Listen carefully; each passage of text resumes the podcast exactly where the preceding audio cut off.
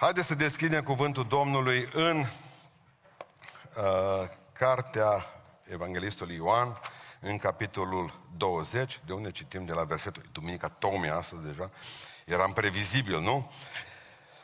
Ca ciucă. Bun. Uh, Ioan, capitolul 20, de la versetul... Hai să citim de la versetul 24. Toma, zis Geamăn, unul din cei 12, nu era cu ei când a venit Isus. Ceilalți ucenici au zis, deci, am văzut pe Domnul. Dar el le-a răspuns, dacă nu voi vedea în mâinile lui semnele cuilor și dacă nu voi pune degetul meu în semnul cuilor și dacă nu voi pune mâna mea în coasta lui, nu voi crede. După 8 zile, ucenicii lui Isus erau iarăși în casă și era și Toma împreună cu ei. Pe când erau ușile încuiate, a venit Isus, a stătut în mijloc și le-a zis, pace vouă. Apoi a zis lui Toma, a adus degetul în coace, uită-te la mâinile mele și a dus mâna și pune-o în coasta mea. Și nu, voi, și nu fi necredincios, ci credincios. Drept răspuns, Iisus a zis, Domnul meu și Dumnezeu meu. Domnul, Tomul i-a zis Iisus, pentru că m-ai văzut și ai crezut. Ferice de cei ce n-au văzut și au crezut. Amin. Ședeți. Există o expresie, m-am gândit la aseară, v-a spus întrebarea până acum, de unde vine expresia cu degetul pe rană, pus degetul pe rană? M-am gândit că de ce? Nu? Pus unul mă, a zis, oriunde, nu știu ce am, zice că beteag din cap până în picioare. Oriunde pun degetul, mă doare de bolunzesc. Ce, nu știu ce cu mine, bătucit complet. Nu, s-a dus la doctor, că nu mai rezista acolo. Vine doctorul și a spus, mă, ai degetul rupt. Știi? Deci nu avea altă problemă, numai că oriunde punea degetul, dorea de nebune. Problema era degetul, știi? Nu, asta și la Toma, o leacă de problemă, degetul. Când uh, am dat examen ca să ne ducă prin vămi pe acolo, pe vremea lui Ceaușescu, da? O sute de, câteva sute de militari, nu selecta numai o mână de militari. Mi-aduc aminte că ne-au pus niște întrebări la care noi trebuia să răspundem rapid, rapid, la pereche, să vadă la ce ne gândim. Nu știu dacă se mai face și astăzi. Știu, de exemplu, că cel care, cei care dau pe la serviciile secrete americane au același mod de a pune întrebările. De exemplu, ei zic un cuvânt, cel care te examinează și tu trebuie să-i spui perechea acelui cuvânt. Atunci, de exemplu, rapid, secunda e la dispoziție, care să spui. Atunci când zici, de exemplu, Samson, perechea? Da, bravo. Asta știu oricine. Foarfeca. nu, asta e cuvânt. Atunci, asta e perechea de la Samson, este foarfeca. Da? Când zici Iona, perechea? Balena, uite-te, deja începem, câțiva o să luați, când plecați de aici, o să luați concursul. Zicem Noe, perechea? Barca. Ei bine, păi zice trece mai bine. Zacheu? Dudu. Frăgarul. Da, vedeți că știți. Rahav. Felinarul roșu. Nu. Bun. Am zis funia, dar nu mers. O zis felinarul. Uh, David. Bașeba, au zis surorile. Așa să fie. Păi, dar voi a zis. Bărbații a tăcut. David a zis sabia. Bun, nu, nu, nu. Bărbații a zis nu. Când vorbim despre Toma, automat primul gând este dublura necredința. Dar nu funcționează nici asta. Deci încă un răspuns greșit de la noi, de la toți. Haideți să vă explic. Când este bine să ne cam îndoim câteodată. De exemplu, atunci când ne îndoim de viitor, se numește grijă. Observați cum poartă îndoiala tot felul de nume. Dacă vă îndoiți de viitor, de ziua de mâine, mâine viitorul, da? Se numește grijă. Dacă ne îndoim de pe anumite perso- persoane, se numește suspiciune. Nu? Dacă ne îndoim, de exemplu, de noi înșine, se numește complex de inferioritate. Dacă ne îndoim de orice lucru, se numește cinism. Dacă ne îndoim de ce vedem la televizor, se numește înțelepciune.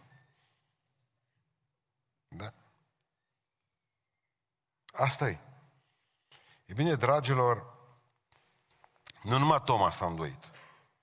Înainte de a se îndoi el, s-a îndoit, s-au îndoit femeile. S-au îndoit ucenici. Puteam zice la fel de bine Petru, necredincios. Andrei, necredincios. Toți s-au îndoit. Când le-au spus femeile, mă, înviat Iisus. Nimeni n-a crezut. Niciunul dintre apostoli. Până la urmă îndoiala fiecare dintre noi. Avem probleme cu degetul ăsta. Ne doare. Asta e îndoiala. Oriunde îl punem, doare. De ce? El e problema. Nu restul. Dar asta nu înseamnă că îndoiala nu poate fi tratată. E un virus. E un virus creat în laboratorul satanei. Asta trebuie să știți cu toți. Dar Dumnezeu poate folosi și virusul ăsta, așa cum o folosi și pandemia, ca să facă ceva bun, pentru că El preschimbă toate lucrurile și ale rele în ceva bun pentru poporul său. Și atunci aș vrea să vă vorbesc astăzi câteva cuvinte. Mă grăbesc că pop se nuntă și trebuie să ducă cu amii. Și vreau să o facem pop și imediat terminăm predica. Nu că mi-a spus-o câțiva că vor să fugă până la Temeteu, la bătrâni. De-aia termin mai repede slujba astăzi, nu vă asta. Au, neamuri acolo. Haideți să vă povestesc asta, nu pot să nu vă spun. Noi, de exemplu, fiind veniți în zonă, în sat în Pântășești, noi nu am avut bătrânii noștri să fie morți, bunicii, în cimitirul din Șebiș, lângă Pântășești acolo. Tata mergea și el, n-aveam pe nimeni în cimitir, morți. Tata mergea și îi petrecea pe toți. O dată pe an, la Duminica Tomi, mă vedeam pe bătrânul că îl îmbrăca mama. Înțep, așa, înțepenit, pantofi, aranjat pălăria pe cap, luau, depinde ce era, că și atunci era tot încălzire globală, aveau câte un palton din ăla cu guler de iarnă, ducea acolo și apoi Până la urmă, la fiecare cimitir l-a așteptat cu o sticlă de pălincă, Dumnezeu să le ierte, Dumnezeu să le ierte. Venea tata, oameni din sat, ce să îmbătau, nu uit. Deci, până venea popa, toți erau în picioare. După ce pleca popa, într-o an, într-o oră, toți erau încinși lângă strămoși. Cât mai, aproape, cât mai aproape, parcă aș vrea să zică, ce mai zici, tată, cum e pe acolo? Și tot, toți erau cu urechea la, cu urechea la jos, la subsol. Bunicii, unde ai pus banii? Știi că mai întrebau. Nu mai găsesc coasa. No. Și de ce au zis frații care vrea să meargă să se întâlnească cu strămoși cum să nu vă lăsăm? Uh,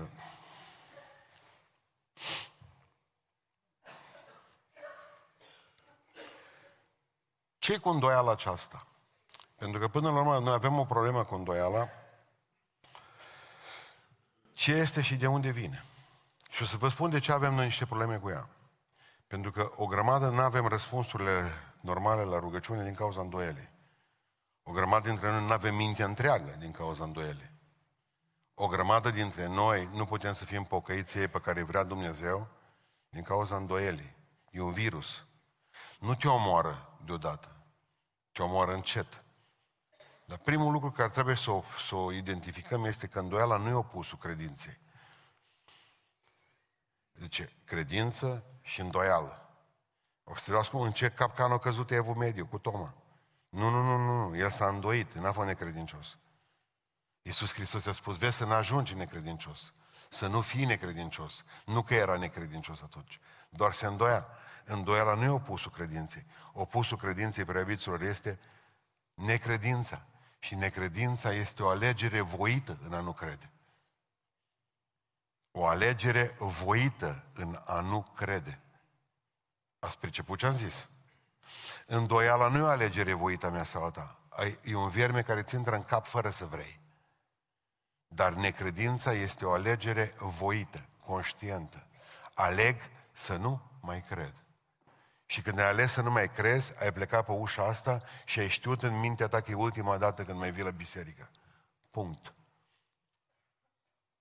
Noi nu vorbim aici despre accidente, noi vorbim despre o viață în care alegi conștient pe Dumnezeu și alegi conștient să pleci de la Dumnezeu. Aia e necredință. Îndoiala coexistă cu necredința. Îndoiala merge mână în mână cu ea, nu o să scăpați de ea niciodată, doar o puteți îmblânzi. Când zice Domnul Iisus Hristos coborât de pe munte, ce are pruncul tău? Un drac, zice omul ăsta, și îl mănâncă, și îl mănână, mână și adună și l zvârle în apă.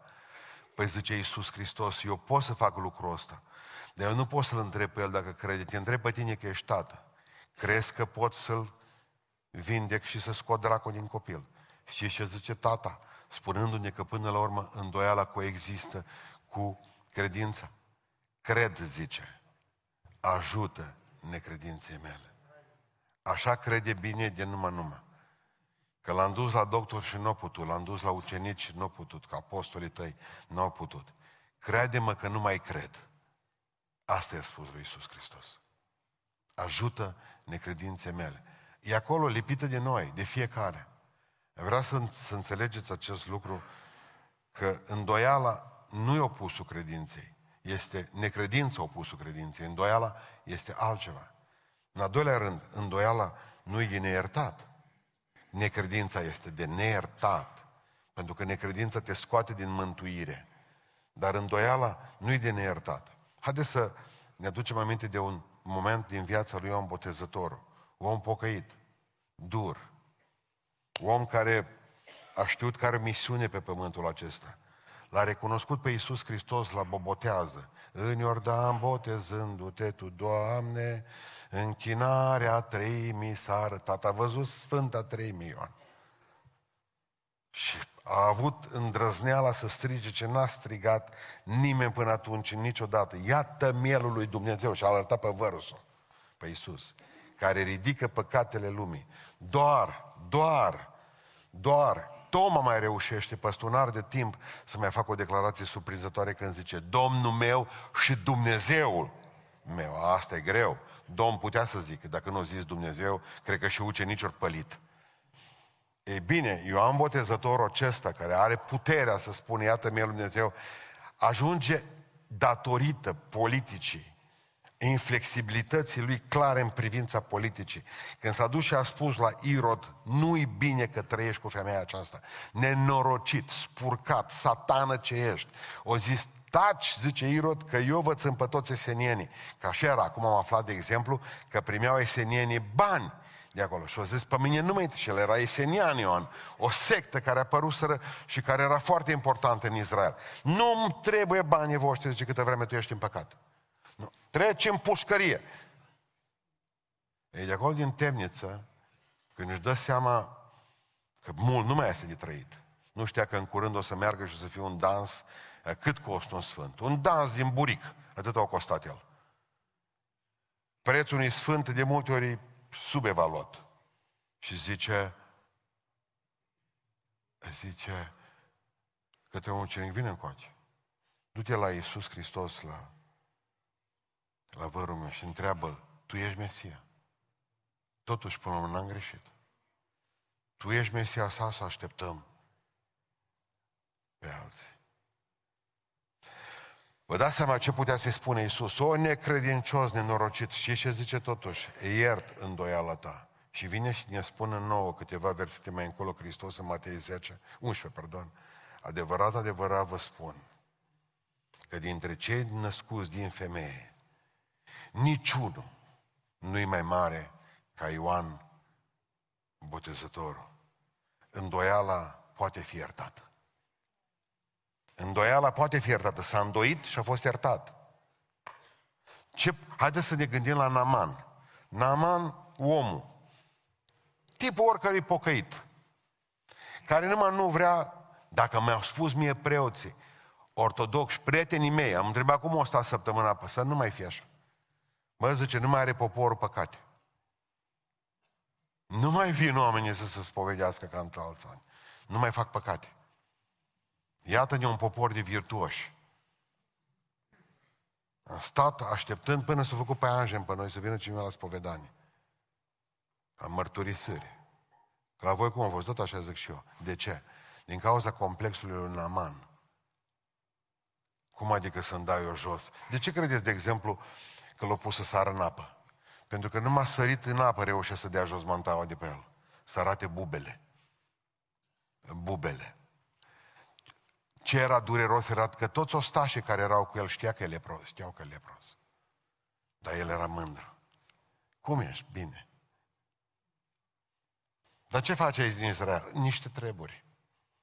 Vizităm pe Zelenski ăsta, Jidov. E în rest bine, tot e bine. Zice, liseonii nu ies la el afară. Să meargă să se scalde în Iordan. Și dintr-o dată peste el vine îndoială. Păi ce, ce, dacă mă dau jos cu mantia și mă arunc aici în apă, credeți că o să mă fiu vindecat? Știți ce trebuia, trebuia să spună Dumnezeu cu el? E că tu îmi faci mie asta, eu vreau să te vindec. Și tu nu vrei să-ți dai jos mantia pentru că îndoiești că în apă. Și de mândru ce ești, te îndoiești că apa asta ar putea să te vindece. Sau ce? Ia, marș la tine în țară. N-a făcut-o. Îndoindu-se de Dumnezeu, îndoindu-se de puterea Lui, îndoindu-se de cuvântul lui Dumnezeu spus prin Elisei. Dumnezeu îi mai dă o șansă lui Naaman. Și totuși îl lasă să sară în apă și să fie vindecat în numele lui, lui Dumnezeu. Ce vreau să vă spun cu asta? Îndoiala nu e niciodată de neiertat. Gata, am săvârșit păcat de moarte, că mă mai îndoiesc că este Dumnezeu, că mai, am, că mai face Dumnezeu ceva cu mine, că mai dă putere sau ceva. În sfârșit, îndoiala nu e întotdeauna rea. Pentru că vreau să înțelegeți un lucru important. La credință se ajunge prin îndoială. Să vă ferească Dumnezeu de omul care nu-și mai pune probleme. De omul care nu-și pune întrebări. De omul care nu zice ca și arghezi, vreau să te pipăi și să urlu. Este. Nu a spus Iisus Hristos că aveți grijă că după ce plec eu vor veni Hristos mincinoși, așa că voi să aveți grijă să nu vă înșele cineva. Băgați de seamă să nu vă înșele cineva, a zis Iisus. Păi ce au făcut? Au ascultat de ce a zis Domnul. Ne îndoim. Dacă nu ești tu, cum să urmezi, spun, un străin, un păcătos? N-ai spus tu că vor veni mulți Hristoși mincinoși. Pentru că îndoiala până la urmă ne protejează de credulitate.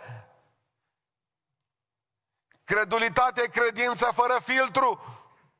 Credem tot ce zboară, că tot ce zboară să mănâncă. Când ați mâncat ultima dată un Boeing 707?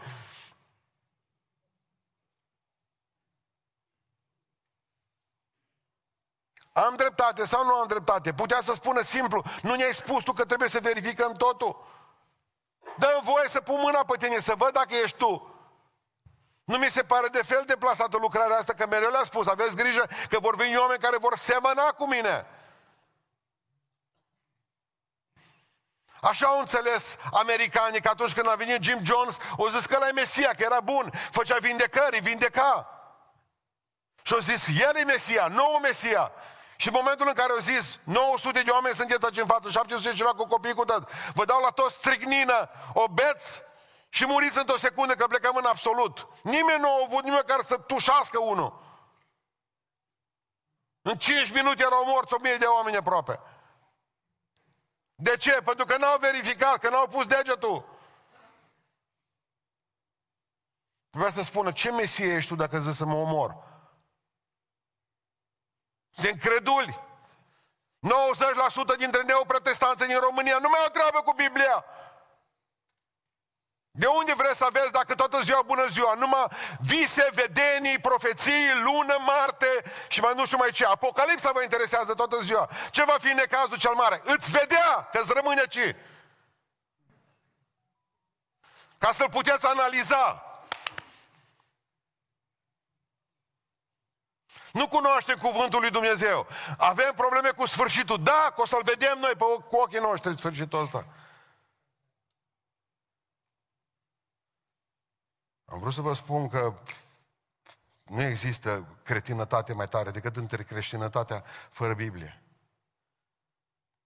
Orice, orice zboară să mănâncă la noi.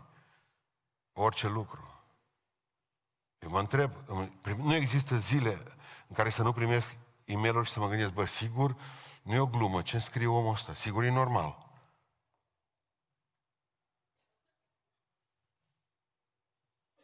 Îmi spunea o familie că lor le-a spus Duhul Sfânt să divorțează săptămâna trecută. Că nu sunt unul pentru altul. Fain. Te gândești, pierd vreme cu ei, că te, mă, am și eu 5-6 de ani, mult nu mi-am de trăit. Pierd vreme cu asemenea hăbăuci.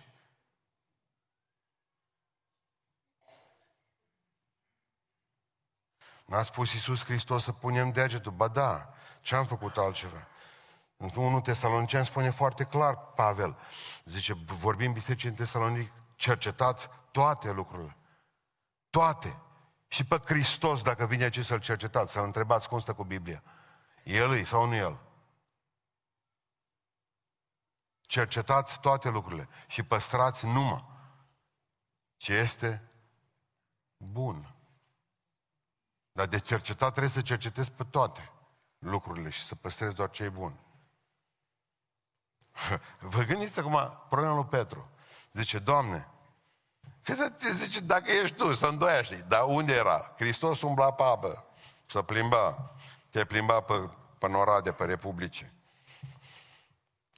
Petru din barcă zice, dacă ești tu, că s să nu fii tu, poruncește să vin la tine pe apă.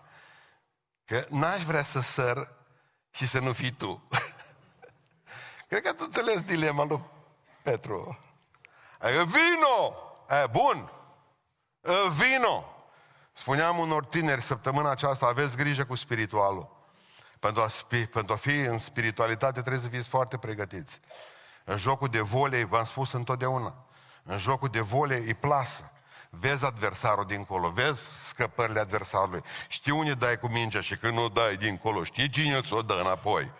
Îl vezi, o vezi dacă e volei pentru femei. Vezi. Dar am zis atunci, în momentul în care intri în lumea spirituală, joci volei, dar în fața ta e un zid. Și joci volei peste zidul ăla. Și vezi că îți vine mingea înapoi, dar nu știi cine ți-o dată, Dumnezeu sau dracu. De aia trebuie să cercetezi orice duh. N-am avut noi prin zonă oameni care zicea, veniți să vă botez cu Duhul Sfânt.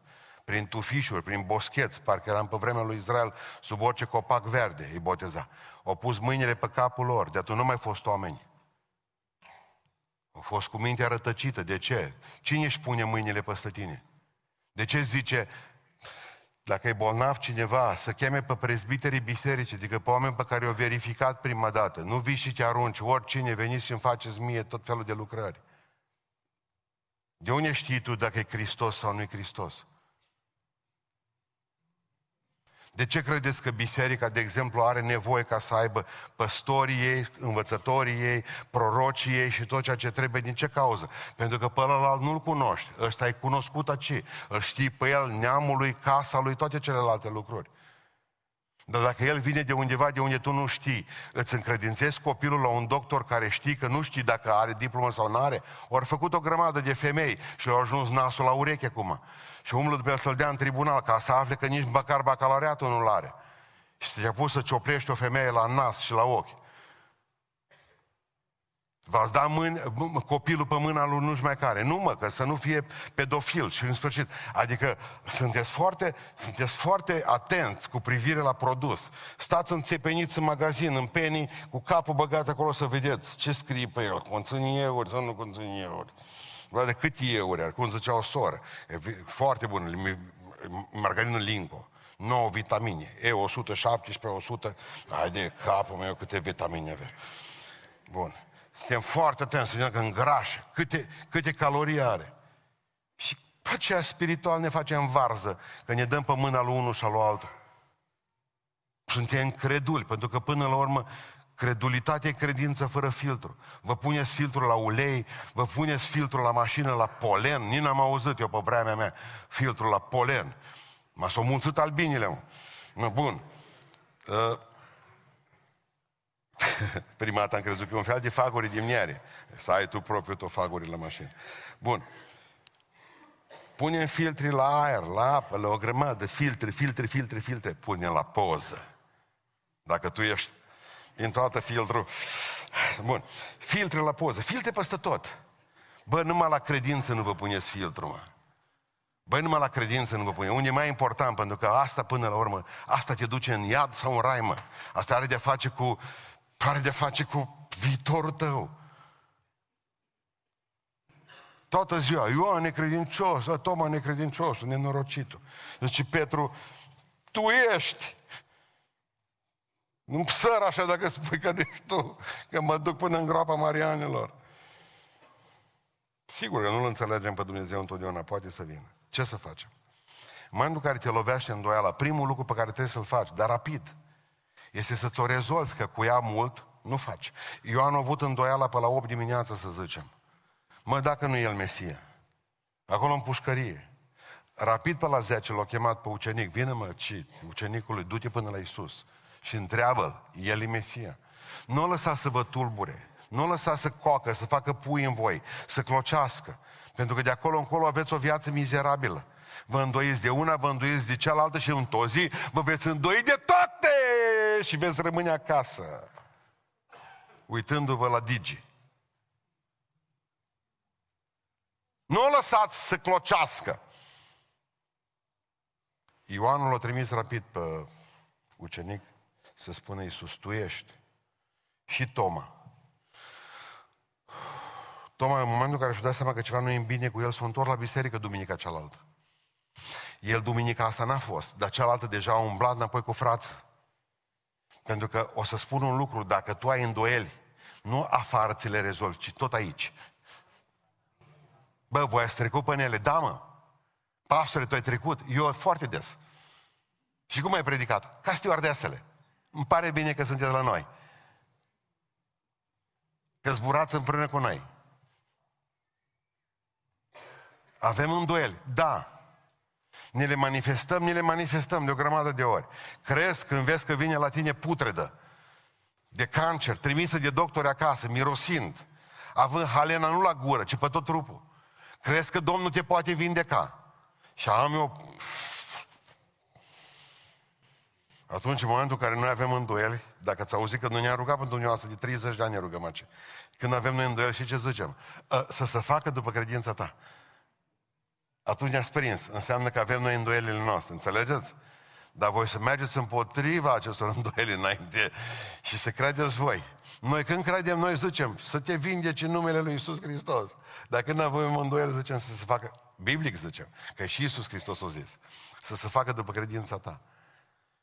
Adică noi avem o grămadă de întrebări grele în care ne-au lovit prunce. Deci băieții noștri, generația de 25-30 de ani, o grămadă dintre ei, pot să spună, loviți în creier de toată treaba asta. Că de ce e suferință în Africa? Că de ce mor pruncii de pe acolo? Că de ce e război din Vietnam cu napalmul? Că de ce dacă Dumnezeu e bun, îngăduie una și alta? Că de ce da? Haideți să vă spun ceva, ce ne-a spus și lor. Îndoielile pe care le avem, toți trecem pe ele. Ne îndoim de noi înșine, de alții, de Dumnezeu. Primul lucru pe care am, le-am învățat, am zis, mă, lăsați la o parte întrebările grele, mă. Că sunt întrebări grele. La cele mai multe dintre ele nu vom căpăta răspuns decât acolo sus în cer, mă, oameni buni, mă. Nu mai veniți la mine cu lucruri din astea, că de ce a îngăduit Dumnezeu? Nu știu ce a îngăduit, habar n-am. Cum să nu te îndoiești când eu am avut cinci sicrie în curte? Mamă, tată a murit și trei copii. Mi-a rămas o bătrână cu un copil în brațe. Ce să le spui la cinci sicrie, la bătrâna aceea, la bătrâna aceea cu o fetiță de doi ani în brațe? Ce să pot eu să-i spun? Crezi că Domnul te iubește? Dumneavoastră credeți că am avut o credință grozavă sau atunci chef de predică sau nu, nu, am avut un vibe promițător? Nici vorbă. Le-am spus, mă, nu înțeleg nimic. O zis bătrâna, nicio. Eram doi deja. Începeam să facem o armată de oameni care nu înțelegeam. Dar în ciuda acestei înțelegeri greșite, sau slabe, sau, eu știu, cum zicea Pavel, acum vedem ca într-o oglindă. Cunoaștem în parte. Nu vedem totul. Nu, e copilărie. M-am ferit întotdeauna de a pune atunci când omul are probleme existențiale. Nu, nu se uit niciodată ce ne povestea un profesor de-a nostru, o tragedie întâmplată undeva în Rusia, în Siberia, într-o stație Birskarsnaya, nu știu, Birskarsnaya, Femeia trebuia să se ducă cu o fetiță, zăpadă, știți, Siberia, minus 20 de grade. Și știa că se apropie stația ei. Și a oprit trenul. Nu era ca atunci te anunță, urmează stația cu tare. Nu era nimic. A oprit trenul. La care i-au întrebat pe ăla din compartimentul cu ea, zice, Birscanska aia? Și a zis, ăla, da, nici nu s-a gândit la asta. Du-te, iuti. Și s-a dat jos femeia. Trenul a plecat. Când s-a dus mai departe omul ăsta cu trenul, plecat în drumul lui, de fapt, trenul s-a oprit să undeva între stații, la 100 de kilometri cât era de, de, de distanță. Pentru că au avut o problemă la motor, nu știu ce problemă au avut. Nu era stație. S-o dat jos aia, când o venit înapoi și o anunțat în lângă era moartă de fric. Și ea și fata. Cine spune să te dai jos din tren? Cine spune să te urci în trenul ăla? Vă rog, păziți-vă credința aceasta. Întrebați pe șef acolo sus. El are toate răspunsurile. Citiți-i Biblia, citiți-i cuvântul, scrisoarea lui de dragoste. Nu are rost să veniți la biserică dacă nu citiți Biblia. Vă rog, nu mai pierdeți duminicile de pomană pe aici. În numele lui Iisus Hristos, că ajungeți niște eretici pentecostali, niște eretici baptiști, ortodoxi. Citiți Biblia. Ați văzut cum s-a nenorocit un popor care o sărută în loc să o citească. Noi nici măcar nu mai sărutăm. Am ajuns ca ei fără să o citim. Ei măcar o sărută. Poporul pierde din lipsă de cunoștință. Citiți Biblia, oameni buni. Hai că închei imediat. Ce-a pierdut îndoindu-se? Că sunt și niște pierderi. Oare de ce nu vin oamenii la biserică? Că el a fost lipsă duminica cealaltă. De ce nu vin oamenii la biserică? V-a spus întrebarea, de ce nu vin oamenii la biserică? Unii au scuze legitime. Mă, a murit cineva, o problemă gravă, duminica aceea de serviciu. Lucrează, aeroport, ture, nu se poate face nimic. Nu. Avem așa, așa se întâmplă. Au scuze legitime, pentru că nu pot veni. Alții ori mers pe ideea că în participarea nu e importantă. Adică, au zis, bă, eu am credința mea. Așa am ajuns cu toții singuri niște tipi singuratici. Eu am relația mea cu Dumnezeu, asta nu depinde de biserică, sunt o grămadă de farisei. Hai mă că mai încheia pe unul, mă. Hai și tu. Da, sunt niște oameni ciudăței acolo, ascultați-mă. Aici nu există perfecțiune. Acolo sus e perfecțiune. Biserica lui Isus Hristos nu e perfectă, dar e singura lui idee. De ce nu e perfectă Biserica lui Hristos? Pentru că e făcută din noi de oameni. Noi nu suntem perfecți. Unii nu vin pentru că scăldicei. Nici reci să stea acasă, nici în clocot să vină aici și să arunce șepcele și baticurile în aer. Nu. Scăldicee. Și atunci ce fac? Vin duminică dimineață, dacă vin duminică seara, vor să vadă dacă duminică seara, câte o oră jumate. Am de exemplu două ceasuri. Parcă mai trec, cum mai trec. Dar să vedeți în tatăle unii trei ore. Să e oamenii care, mă, stă să uită la ceas. Cum îi duce Sandu Jul la pacică? Eu, eu tot mă uit la el. Îi duce așa îi duce, nici că merg în lagăr. Pe copilaș. Se vede că nu le plac.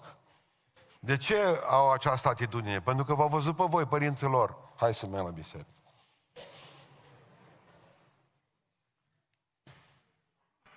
Mm. De ce nu vin oamenii la biserică?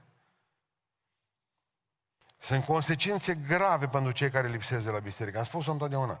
Sunt binecuvântări mari pentru cei care, pentru cei care vin. În primul rând, a pierdut bucuria să-L vadă pe Dumnezeu. Doamne, vreau să te văd mereu. N-ai cum să-L vezi decât aici.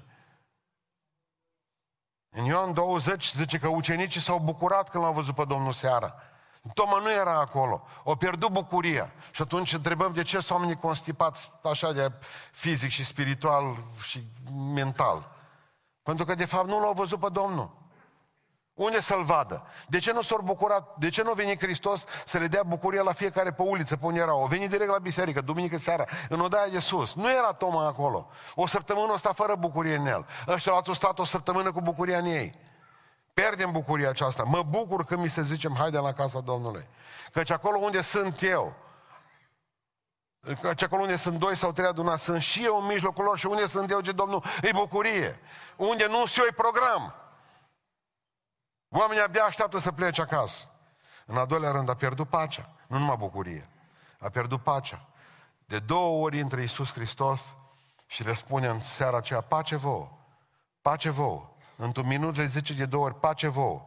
Toma nu O săptămână vine înapoi și fuge după Toma. Nu, vine tot la biserică. Așa a stat, așa a făcut Iisus Hristos ca tata fiului risipitor. N-a mers după el. O zis, las că vii acasă. Ați înțeles ce a făcut? L-a așteptat tot la biserică. Și a venit.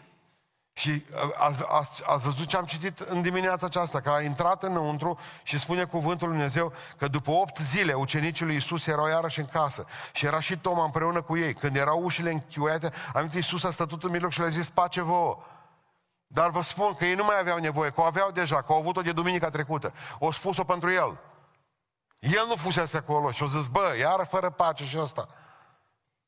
În momentul în care nu mai vii la casa lui Dumnezeu, pierzi bucuria, pierzi pacea. Ce mai pierzi? Pierzi puterea. Înainte cu o săptămână când Hristos a intrat prin ușile încuiate și Toma nu era acolo, a zis, a suflat peste ei și a zis, luați Duh Sfânt. Și mai spus încă o dată, biserica nu s-a născut la Rusalii, așa cum zic baptiștii și pentecostalii. Biserica s-a născut la Paști. A fost echipată cu Duh Sfânt la Rusalii să fie martora lui Isus Hristos. La Isus Hristos în momentul în care intră în ziua seara de înviere și spune pace vouă și zice luați Duh Sfânt suflând roah peste ei. Biserica a fost născută din nou. Singura condiție ca să mergi în rai este nașterea din nou. Botezul cu Duhul Sfânt nu este spre mântuire. Spune eu astăzi lucrul ăsta, că nu o să poată să spune niciun pastor pentecostal lucrul ăsta. Botezul cu Duhul Sfânt nu este spre mântuire. Este spre mărturisire. Pentru mărturisire. Să putem să fim martori a învierii Lui. Capul a înviat de la Rusalii și când se naște un copil, nu iasă capul și apoi trupul peste două săptămâni. Și când nu e și capul, doctorii zic, vine tot. Am dreptate. El e capul bisericii. A pierdut părtășia cu ceilalți și ascultați, cine pierde părtășia cu ceilalți din biserică, o pierde și la răpire. Nu numai ci, și la răpire. Apoi, că știți ce zice Pavel? Observați că răpirea nu e un eveniment particular, ci spune că răpirea este tot un element corporatist, cum ne place nouă să zicem. Apoi noi cei vii, noi vom pleca. Nu zice apoi eu voi pleca.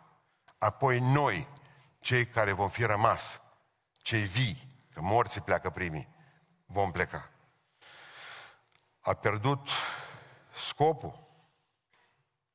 Pentru că zice, cum m-a trimis pe mine Tatăl, așa vă trimis și eu pe voi. Vreau să închei în dimineața asta spunându-vă că știți care e povestea? Zice că nu știu dacă o pus mâna, eu zic o pus. Că nu se merita să face tătămbălău și să nu pui mâna. Știți cum au pus mâna? Ca orbe când citesc în braille. Știți, orbe așa citesc cu degetele. Și apoi s-au deschis ochii, tu ești. Și ce Domnul meu și Dumnezeu meu. Știți ce am vrut să vă spun astăzi? Două lucruri. Unu, Îndoiala nu-i păcat de moarte. Numai doar dacă rămâneți în ea. În momentul în care aveți îndoială, mă frate, uite, am o problemă. Înțelegeți ce zic? Am un necaz. Trec pentru un accident al credinței mele, că toți trecem pe ele. Uite, am ajuns să nu mai cred. Uite ce mă frământă pe mine. Asta, asta, asta, asta.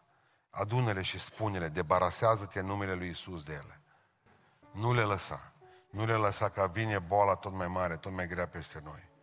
Și a doilea lucru important, nu lipsăți de ce. Indiferent cine predică, indiferent cine cântă. Atât au pierdut Toma în duminica aceea ceva de groz. De câte ori Dumnezeu nu și-a dat un randevu cu tine, o întâlnire, și tu nu erai aici. Știți câți erau în odaia de sus? La Rusalii, câți erau? 120. Înseamnă că cineva îi număra. Și a fost atât de important numărul că ni l-a lăsat scris. Înseamnă că aveau secretariat și pe vremea aceea în biserică. Că putea să zică niște frați. Nu, 120. Îmi vei spune, de exemplu, că tu nu ești așa de importantă. Să nu mai zici asta niciodată. Toma probabil că o zis, se poate și fără mine. Nu se poate fără tine. Nu se poate fără tine. Ești cea mai importantă persoană într-o anumită lucrare. Nimeni nu face lucrurile la fel ca tine. Eu mulțumesc Lui Dumnezeu că nu suntem toți la fel. Nu se poate fără tine. Exact cum ai zice, uite-te, nu e o problemă, că se poate și fără mine ca mamă în familie, că îi poate crește soțul. Așa-l văd în biserică lucrarea asta. Nu se poate fără tine. Cineva trebuie să se roage, cineva trebuie să, să postească, cineva trebuie să ne vorbească de bine, cineva trebuie să fie mâine prin piață și să le spună altora despre Isus Hristos. Cineva trebuie să fie cu copiii la școala duminicală, cineva trebuie să înregistreze slujbele astea, să le transmită în toată lumea. Cineva e foarte important. Orice om în biserica aceasta. Nu se poate fără tine și tu pierzi, în primul rând. Apoi pierdem noi, ceilalți. Doamne, am avut și o îndoielile mele. În ciuda lor am mers mai departe. Nu vreau să mai plec de la biserică. N-am zis de la ce biserică. Fiți într-o biserică duminică dimineața, nu contează unde. Credeți-mă, dacă vă place la Biserica Ortodoxă din Beiuș, duceți-vă acolo. Duceți-vă unde credeți că îl întâlniți pe Dumnezeu, unde Dumnezeu vă vorbește din Biblie, unde Dumnezeu vă dă pace. Mergeți acolo în biserica aceea unde primiți vindecare, unde primiți alinarea suferinților, unde oamenii vă iau în brațe, vă pupă. Nu contează câți kilometri faceți. Ei, câți kilometri am făcut noi de prostă. Duceți-vă acolo unde credeți, dar duceți-vă duminică. Nu există durere pe satana mai mare decât în fiecare duminică să ne vadă cum vine la biserică. Bolunzește. Eu întotdeauna când văd, de exemplu, că și parcarea e plină și oamenii vin, eu mi-l închipui pe satana cu într-o și din copite fugind, i-am stricat iară ziua și mă bucur. Nu vă lăsați doborâți de cei care zic că nu contează, contează. Contează. Este stația noastră de alimentare. Suntem obosiți în cursul săptămânii. Avem problemele noastre, tragediile noastre, gândurile noastre. Avem nevoie de carburator divin, de carburant divin. Venim cu rezervoarele goale. Așteptăm ca El să ne umplă. Faceți o declarație oricăi. Iisus Hristos este Domnul.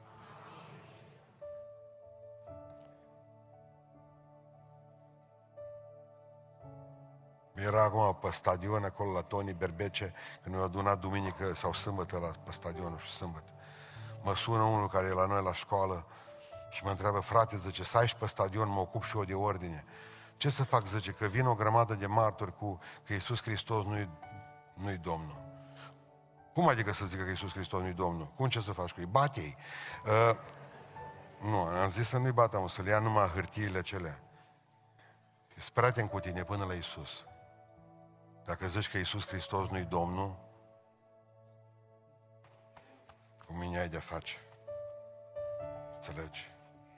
Iisus Hristos e Domnul. Domnul meu și Dumnezeu meu. A murit, a înviat pentru mine păcătosul, tâlharul. Mă va învia și pe mine dacă voi muri. Asta de fapt cel mai frumos. Stai în sicriu și te... Zice, ce ai dori să auzi? Păi aș dori să aud că a fost de la popă cel mai mare om din Binș. Eh. Tu ce ai dori? L-a întrebat pe doilea. Eu aș dori să aud de la îngeri, ăsta sigur mere în cer. Și l-a întrebat pe treilea, tu ce ai dori să auzi? Eh, uite-l că mișcă.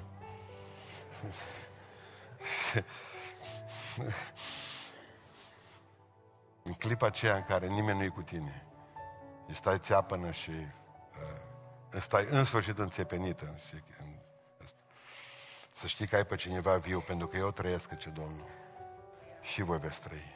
Asta e un lucru fantastic. El ne-a înviat din morți. Și spiritual și într-o zi și fizic. Și ce interesant este că după ce a înviat, rănile au rămas. Tom a băgat degetul în ele. Când o să mergem în cer, o să vedem și amprentele lui pe rănile alea. Dar știți ce vreau să vă spun? Înseamnă că le are. Îți răni de diabetic. Nu să mai închid niciodată. Și știți de ce? Pentru că în fiecare zi am nevoie de sângele Lui. În fiecare zi am nevoie de iertarea Lui. Am nevoie de vindecarea Lui. De aceea sângele Lui curge continuu. Izvor nesecat de iertare și de vindecare. Domnul meu și Dumnezeu meu, ne ridicăm în picioare, haideți